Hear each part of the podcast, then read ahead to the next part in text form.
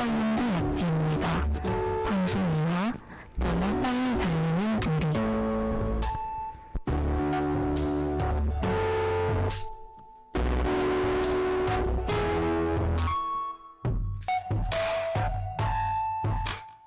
본격적인 방송에 앞서 방송 청취 방법을 소개해 드리겠습니다. 본 방송의 경우 PC로 청취해 주시는 분들께서는 열.윤색.ac.kr에서 지금 바로 듣기를 클릭해 주시고 사운드 클라우드와 팟빵에 열을 검색하시면 저희 방송을 비롯해 다양한 열불 방송을 다시 들으실 수 있으니 많은 관심 부탁드려요. 저작권 문제로 다시 듣기에서 제공하지 못하는 음악의 경우 사운드 클라우드에 선곡표를 올려놓겠습니다. 더불어 열분 이번 학기 안전하고 즐거운 방송을 위해 마이크를 주기적으로 회복하고 모든 DJ가 마스크를 쓰고 방송을 진행하고 있습니다. 사회적 거리를 지키며 안심하고 들을 수 있는 열비 되어 되기 위해 항상 노력하겠습니다. 안녕하세요. 사운드 랍디 두 번째 방송입니다. 저번 주 금요일 날 제가 방송, 열 방송실에서 방송을 하려고 준비를 했었는데 안타깝게도 방송 사고가 일어나면서 방송을 할 수 없게 되었어요. 그래서 이렇게 녹음해서 어, 녹, 녹방으로 올리게 되었습니다. 그래서 때 시간과 좀안 맞지만 지난주에 제가 이제 드리려고 했던 말씀은 이제 시험 기간 끝나고 이제 리포트 쓰고 시험 보면서 저는 그렇게 2주 동안 보냈어요. 여러분들도 아마 바쁜 시험 기간을 보내셨을 것 같은데요. 일단 첫 번째 노래부터 듣고 시작하겠습니다. 첫 번째 노래는 바로 마룬파이브의 신곡인 Beautiful Mistakes라는 곡입니다. 한번 같이 들어볼게요.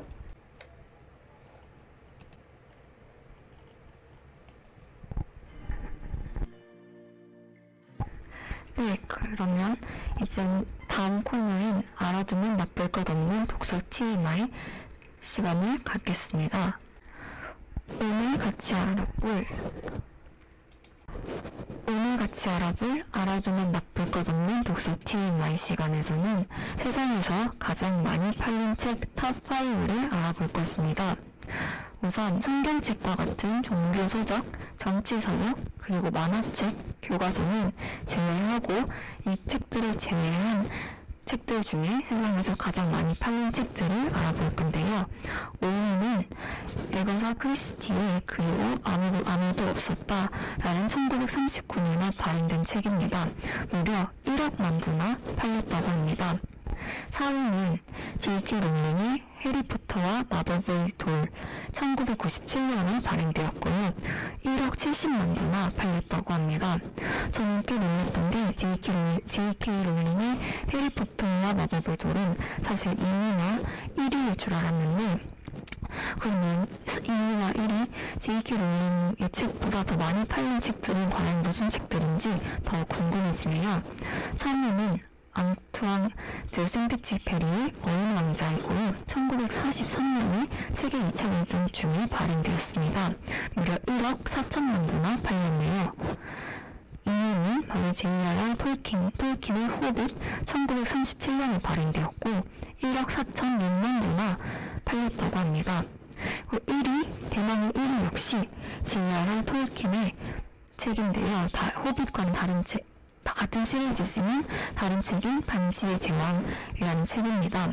영화로도 아주 흥행을 한 호빗 반지의 제왕 시리즈죠. 1954년에 발행되었고 1억 5천만 부나 팔렸다고 합니다. 오늘 저희가 같이 읽어볼 책은 제가 발, 제가 알려드린 top 5 안에 들어가는 책인데요. 과연 무슨 책일까요? 오늘 저희 주제가 너무 빨리 달리는 우리잖아요. 현대사회에 대해서, 현대사회 문제점들에 대해서 같이 알아보는 시간을 가질 건데, 과연 이 책 다섯 권들 중에서 오늘 저희가 같이 이야기할 주제와 가장 잘 맞는 책은 바로 3위인 앙투앙 드 생텍쥐페리의 어린 왕자, 어린 왕자입니다. 같이 어울린자 책을 같이 살펴보기 전에 노래 한 곡 더 듣고 갈게요. 바로 자두 대화가 필요해 라는 곡입니다. 제가 이 곡을 왜 선물하게 되었냐면, 되었냐면 얼마 전에 유유리 스케치북에 그, 음, 뮤지션의 수연과 그리고 잔나비가 나와서 같이 노래를 불렀는데 둘이 대화를 주고받는 듯한 그런 모습이 정말 좋아 보였기 때문에 제가 이 노래에 흠뻑 빠지게 되었어요. 그래서 여러분들과 같이 듣기 위해서 가져왔습니다. 자두의 근데 원곡자는 자두인데요. 멜로디는 이수연과 장르 버전이 없어서 원곡을 듣겠습니다. 대화가 필요해 같이 들어볼게요.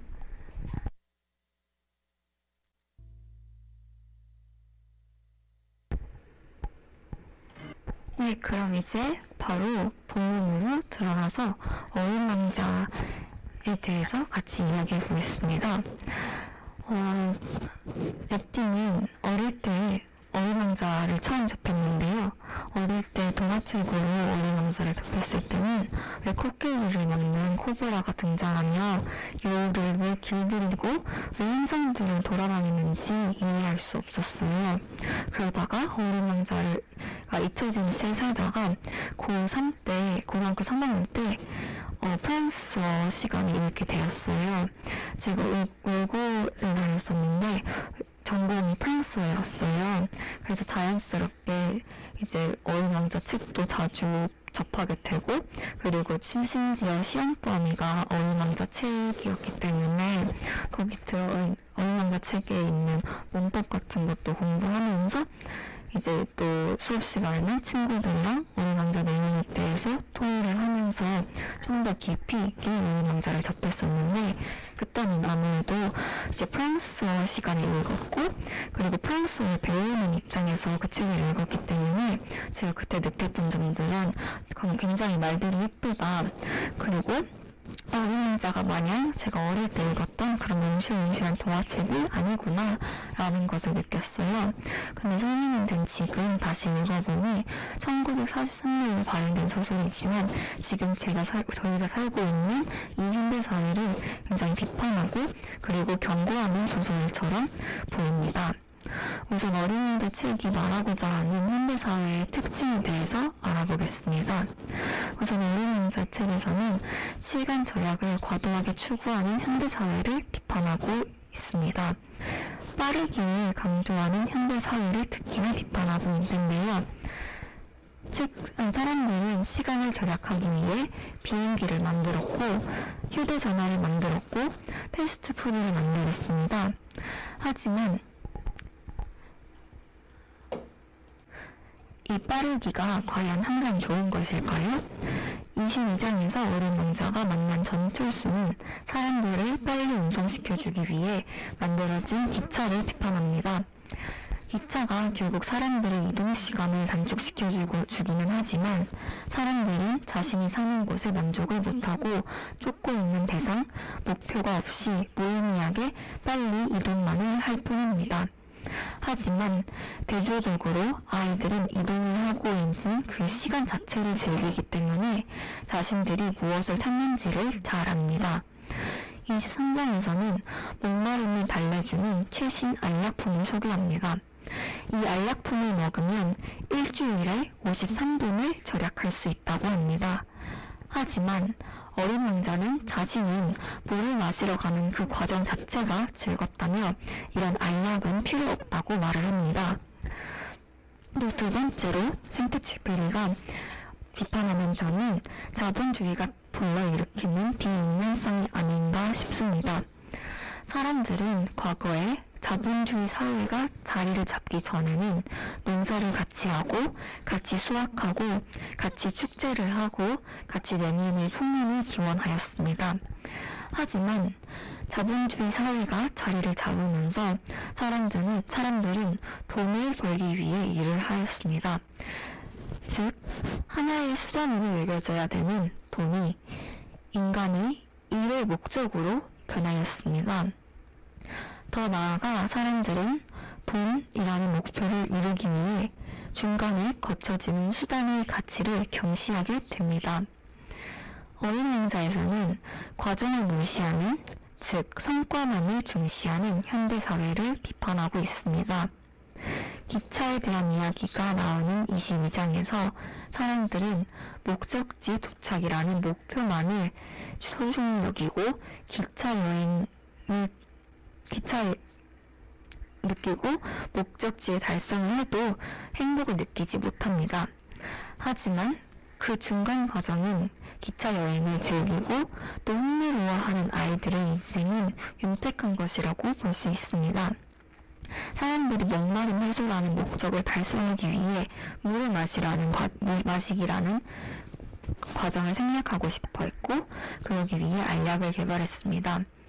하지만 인간은 인간을 물을 마시는 과정을 통해 추억을 쌓고 인간은 물을 마시는 과정을 통해 추억을 쌓고 교훈을 얻을 수 있습니다. 또한 얼도 더 나아가 어휘명자에서 비판하고 있는 점은 한 번의 클릭으로 시작되고 끝나는 현대의 인간관계입니다. 21장에서 여우는 어린 왕자에게 관계를 맺는다는 것은 오랜 시간이 걸리고 참을성이 걸리고 그 참을성이 필요하고 책임감, 책임감이 필요하고 서로를 위해 시간을 투자해야 한다고 강조합니다.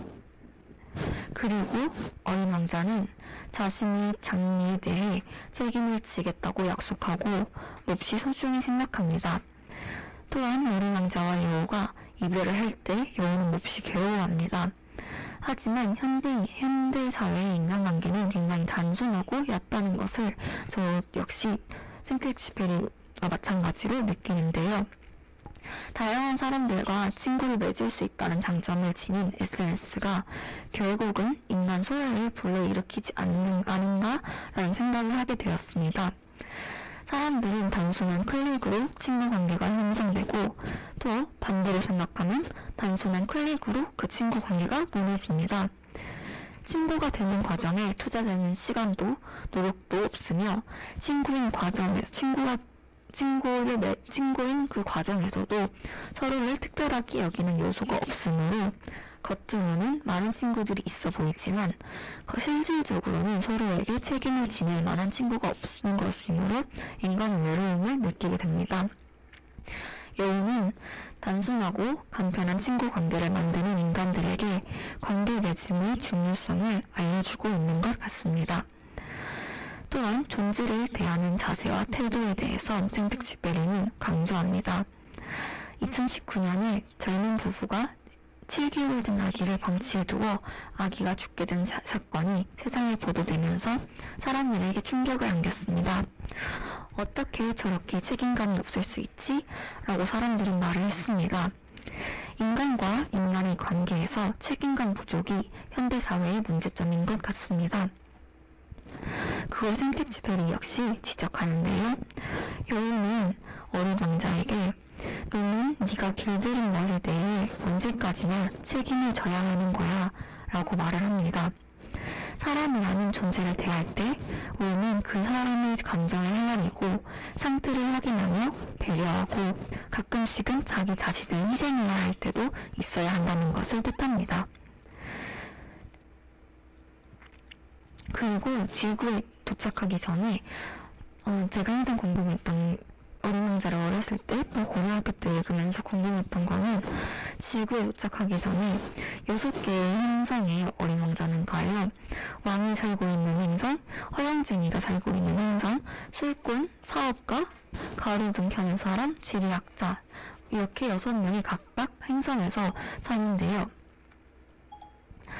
어, 이 여섯 개의 행성이 있는 사람 중 가장 이 여섯 개의 행성이 좀 이 이야기에 등장하는지 저는 항상 이해를 할 수 없었어요. 근데 이 책을 다시 읽어보니까 왜 이 여섯 개의 행성이 등장하는지를 알 수 있을 것 같더라고요. 제가 생각했을 때 이 여섯 개의 행성의 사람들은 다 겉으로 봤을 때 바람직하지 못한 삶을 살고 있습니다. 하지만 이들이 이해가 안 되는 것은 아닙니다. 왜냐하면 여섯 명의 사람은 모두 우리 인간의 속성을 상징하고 있다고 저는 느꼈어요. 우선 첫 번째로 어린 왕자가 만났던 왕은 속마음은 어린 왕자에게 잘해주고 싶고 어린 왕자가 자신의 친구가 되기를 바랍니다. 하지만 왕은 어린 왕자가 자신의 왕이라는 지위에 맞게 자신을 대우해 주었으면 하는 마음으로 어린 왕자에게 명령조로 이야기를 합니다. 우리 인간도 왕처럼 속마음과 겉의 행동이 일치하지 않는 경우가 많습니다. 두 번째로는 만난 허영쟁이는 칭찬만을 듣고 싶어 합니다. 순수는 역시 칭찬만큼 사람의 성장 과정에서 중요하다는 것을 저희는 알면서도 사람들은 칭찬만을 듣고 싶어 할 때가 많습니다. 세 번째로 술꾼은 술을 마시는 것을 부끄러워하면서도 술에 중독되어 삽니다. 사람들도 스마트폰이 끼치는 악영향에 대해서 알면서 매일 스마트폰에 의존합니다. 네 번째로 만났던 사업가는 별을 무작정 세고 서랍 속에 넣어 소장하려고만 하지 그 별을 왜 세는지는 알지 못합니다. 사람들도 무작정 돈을 벌고 모으지만 모으고 또 세지만 가끔은 그 돈을 왜 버는지 우리의 궁극적인 목표를 잊을 때도 많습니다. 다섯 번째 의 가로등을 켜는 사람은 자율적인 사고를 거치지 않은 채 무작정 명령에만 복종을 합니다. 이는 인간이 책임을 회피하고 권위자의 말에 무작정 복종하는 속성과도 매우 유사합니다. 마지막 별의 지리학자는 지리를 연구하, 연구해야 하는 사람이지만 책상에만 앉아있고 현장에 나가지 않습니다. 우리 인간도 현실을 직접 체험하지 않고 이상적인 생각만을 하고 그것이 곧 현실이라는 착각을 종종 합니다. 그러므로 여섯 명의 사람들은 다 귀한 캐릭터가 아니라 지극히 평범한 인간의 다양한 면을 조금 특이한 방식으로 보여주고 있습니다. 여기까지가 제가 느꼈던 어린 왕자의 새로운 점들인데요. 어, 슈퍼주니어 력의 어린 왕자라는 곡이 있습니다. 그 곡을 듣고 저희가 오늘 특별히 3부 바로 어린 왕자 책이랑 또 이 제가 앞서 얘기한 이런 내용들과 관련된 또 다른 책을 같이 볼 건데요. 그 책을 자세히 살펴보기 전에 력의 어린 왕자를 같이 듣고 가겠습니다.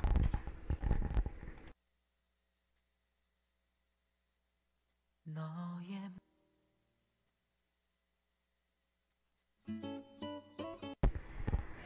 실제로 저희 제가 고등학교 3학년 때 어린 왕자를 학교에서 공부하고 저희 프랑스 선생님께서 이 여우의 어린 왕자 노래를 저희에게 어, 들려주셨던 그 뮤비로 보여주셨던 기억이 나네요. 자 그러면 이 현대 제가 앞서 얘기한 내용과 어, 굉장히 관련이 깊은 책 한 권을 더 소개해드리려고 하는데요. 바로 돈으로 살 수 없는 것들 마이클 샌드의 책이죠. 돈으로 살 수 없는 것들과 어린 왕자가 굉장히 유사한 점들이 많다는 것을 전 느꼈습니다. 그러면 어, 어린 왕자에서도 보면 어, 현대사를 비판하면서 돈이 돈이 목적이 되면 안 된다. 라는 것을 또 강조하고 있는데요. 그럼 왜 돈으로 살 수 없는 것들은 세상에 존재할까요? 생택지 페리의 23장에서 어린 왕자는 목마름을 달래주는 최신 알약을 파는 장사꾼을 만납니다. 일주일에 한 알만 먹으면 목이 일주일간 마르지 않는다고 합니다. 그리고 일주일에 53년이 절약된다고 합니다. 독자들은 제가 그랬듯이 이 장을 읽으면서 생택지베리의 창의적인 생각에 씩 웃을 것입니다. 하지만 이것은 마냥 생택지페리의 창의적인 공상이 아닙니다. 목마름을 달래주고 53분을 절약해주는 이 알약은 돈으로 모든 것을 살 수 있는 우리의 사회의 모습이기도 합니다. 실제로 우리 현대 사회는 과거엔 상상도 할 수 없었던 가치들을 돈으로 환산해서 돈으로 거래하고 있습니다. 아이를 낳는 행위도 돈으로 사고 팔고, 줄 서는 행위로 사고 팔고, 책을 읽는 행위도 돈으로 사고 파는 시대가 왔습니다. 시장 논리가 지배하고 있는 우리 사회에서 돈으로 모든 것을 사고 팔면 오히려 이 세상은 편하게 돌아갈 수 있습니다. 돈이라는 객관적인 잣대를 모든 것, 모든 행위를 환상하면 그 재화들을 객관적으로 사고 팔게 되고 자원을 가장 효율적으로 분배할 수도 있습니다. 하지만 우리는 아이를 사고 파는 행위에 대리 줄서기를 하는 행위에 그 멸종위기 동물들을 사냥하기, 사냥하기 위해 돈을 지불하는 행위에 눈을 찌푸립니다. 왜 세상의 모든 것들은 돈으로 사고 팔면 안 될까요? 우선 돈으로 사고 팔면 본래의 가치가 훼손되는 재화들이 있습니다. 책 돈으로 살수 없는 것들에서 소개하고 있는 예시로는 뉴욕시에서는 Public Theater에서 유명한 공연들을 1년에 한 번씩 무료로 보여줍니다. 사람들은 선착순으로 줄을 서고 표를 받고 들어가서 자리를 잡게 됩니다. 뉴욕시가 뉴욕 시민들에게 주는 일종의 선물인 것입니다. 하지만 몇 년 전부터 대리 줄서기를 해줄 사람들을 찾아 그들에게 돈을 주고 줄서기의 고단함을 피하는 사람들이 생겼습니다. 대리 줄서기를 하면 Public Theater 관람하는 과정에서 과정에 도움을 하는 물질적인 가치가 개입되며 시민들에게 주는 선물이라는 본래의 가치가 훼손됩니다. 또한 이 세상의 모든 것들을 돈으로 환산하고 사고 팔게 되면 우리 사회는 외롭고 냉정한 사회로 바뀌게 됩니다. 사람들이 모든 것을 돈으로 생각하며 실용적인 것들만 중시하게 됩니다. 실용적인 것들, 즉 우리를 물리적으로 신체, 신체적으로 풍요롭게 해줄 수 있는 가치들만을 쫓아가게 되는 것입니다. 아, 반면에 우리에게는 실용적이지 않은 가치들, 반면에 우리에게 실용적이지 않은 가치들은 또 경시하게 됩니다. 하지만 가끔은 이 실용적이지 않은 가치가 우리의 삶의 질을 개선시켜주고 우리의 내면을 풍요롭게 해줍니다. 예를 들어, 예를 들어 친구를 사고 팔게 되면 친구의 실용적인 측면을만 바라보게 됩니다. 이 친구가 나에게 가져다 줄 수 있는 것은 무엇인지 많은 생각하게 되어 친구를 하나의 수단으로만 취급하게 됩니다. 친구를 실용적인 측면에서만 바라보면 친구의 고민을 들어주거나 나의 내면 깊숙한 이야기를 들려주지 못합니다. 그것이 과연 진정 관계일까? 관계일까요? 라는 의구심이 듭니다.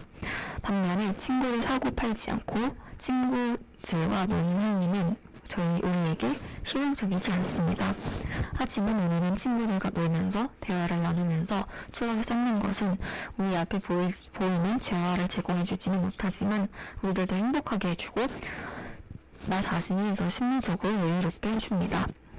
오늘 제가 이 두 권의 책을 읽으면서 느꼈던 점은 시장 경제가 활성화되므로 돈으로 서비스나 재화를 사고 팔 수 있게 되므로 사회가 더 발전하고 순조롭게 돌아가는 것은 사실입니다. 하지만 사회의 발전과 편리함에 가려져 우리가 인간 사회의 진정한 본질을 놓치고 있는 것은 아닌가 싶습니다. 우리 인간들의 행복, 심리적 안정, 소속감과 같은 요소들은 결코 돈으로 살 수 없는 것들이 아닌가라는 생각으로 오늘 방송을 마무리하겠습니다. 마지막으로는 제가 최근에 푹 빠진 스테이시의 신곡인 에이셉이라는 곡을 같이 듣겠습니다. 아주 신나는 곡인데 여러분의 오늘 하루도 이 곡처럼 아주 신나고 즐거웠으면 하는 바람으로 바람으로 이 곡으로 마무리하겠습니다. Thank you.